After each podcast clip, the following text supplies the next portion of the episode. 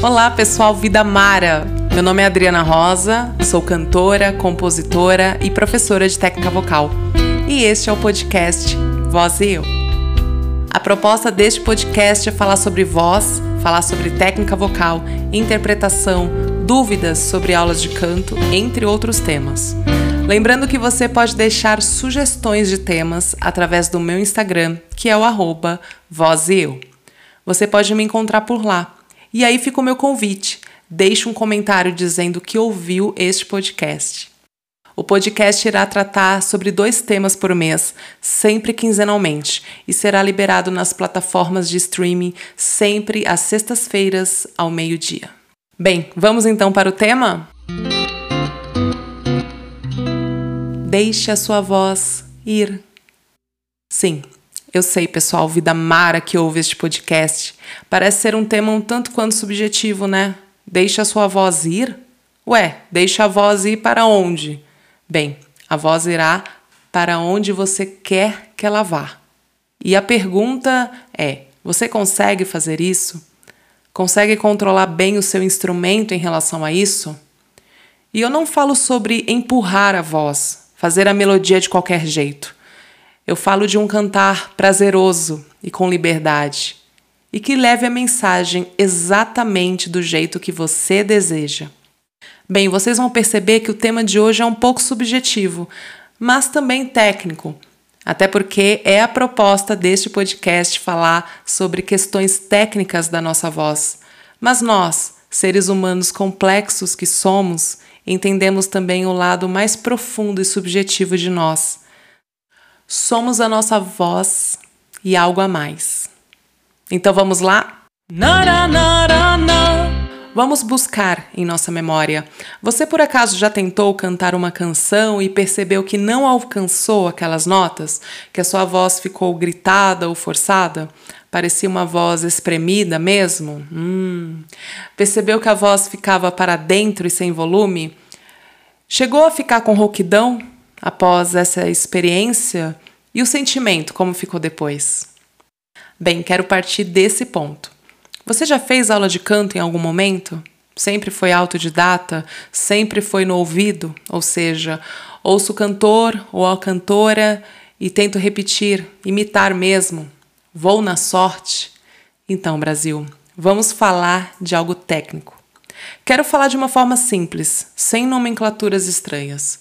Mas vamos pensar da seguinte forma: a nossa voz é formada a partir das pregas vocais. As pregas vocais são músculos, tipo um par de músculos, que ficam localizados dentro da laringe. As nossas pregas vocais possuem basicamente quatro movimentos: abrir e fechar, quando estamos em fonação, né, falando ou cantando, fazendo sons com a voz, e outros dois movimentos que podemos citar é o encurtar das pregas vocais quando estamos fonando notas graves e o alongamento das pregas vocais. Vou fazer um parêntese. As nossas pregas vocais, na verdade, relaxam para serem alongadas. Sem esse relaxamento ocorre a dificuldade em alongar e assim a dificuldade em chegar em notas agudas, dificuldades em mudanças de registros, Bem, eu pretendo falar sobre registros vocais aqui. Por enquanto, só entenda que o comportamento das nossas pregas vocais foram, digamos, mapeados. E usamos determinados nomes para falar desses comportamentos.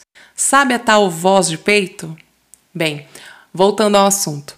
Trabalhar flexibilidade vocal é trabalhar o encurtamento e o alongamento das pregas vocais conseguimos alcançar as notas, ou seja, o aumento da nossa extensão vocal, e isso ajuda muito. Trabalhando a parte muscular das nossas pregas vocais com os vocalizes, conseguimos chegar nesse primeiro ponto técnico, o alcance das notas sem sofrimento. Mas claro que não é também apenas isso, né? Durante o canto, simultaneamente, três sistemas estão acontecendo. O primeiro sistema é a respiração, ou seja, o controle da inspiração e principalmente da expiração. O segundo sistema é a fonte, onde ficam as pregas vocais, e o terceiro sistema é o filtro, ou trato vocal, onde ocorrem os ajustes. Hoje optei apenas por falar sobre a fonte glótica para mostrar para vocês que cantar é trabalho muscular. É fazer uma série de exercícios e assim criar esse condicionamento vocal. E, por exemplo, não se cansar durante o seu canto ou mesmo após cantar três horas em um evento. Trabalhar a flexibilidade é entender como você quer a sua voz em uma determinada canção e controlar a fonte, como também os ajustes no trato vocal. Tudo isso é fundamental na busca do seu som ideal. Dando aulas por tantos e tantos anos, entendo que temos aí uma outra parte importante para se falar, que é a parte um tanto quanto mais subjetiva. Nos últimos dois episódios falei sobre Cantar é para mim, no qual expliquei por que cantar pode ser para todos que gostam de cantar. E no segundo episódio falei sobre identidade vocal. Não foi à toa que falei sobre tudo isso antes deste episódio. Falei porque entendo que temos pessoas que escutam tantas e tantas coisas durante a vida sobre a sua voz que talvez entendam que se esconder, colocar a voz para dentro, é a única saída.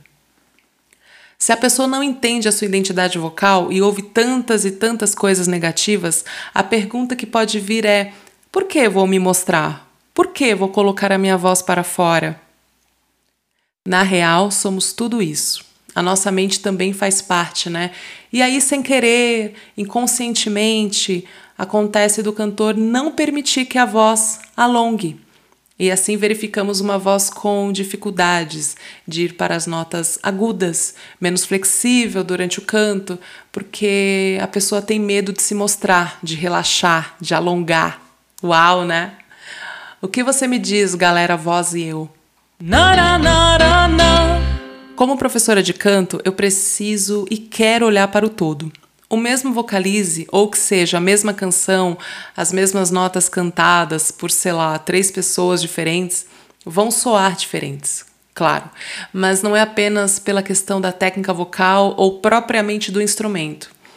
Nós temos que olhar a bagagem de vida de cada um, suas facilidades e dificuldades. Algumas pessoas não se veem como cantores, sabe? Não cantam com uma intenção afirmativa, elas recuam a voz e não conseguem fazer os ajustes, por exemplo. Sabe o cantor se mostrando, sabendo que achou de fato o seu lugar no mundo, a sua voz ao mundo? Então, galera, não é apenas vocalizes para o aumento da extensão vocal. Você também precisa se permitir confiar em seu professor de canto e desenvolver também a sua própria confiança. Porque somos complexos, lembra? Deixa a voz alongar e ir para fora, para onde a voz deve ir. Deixe a sua voz ir, não prenda. Bem, desde já, obrigada por estar aqui neste espaço de escuta. Pretendo abordar muitos temas relacionados à voz e a sua presença aqui é muito importante para mim. Meu nome é Adriana Rosa e até o próximo episódio. Este podcast foi editado por Sidney Raposo.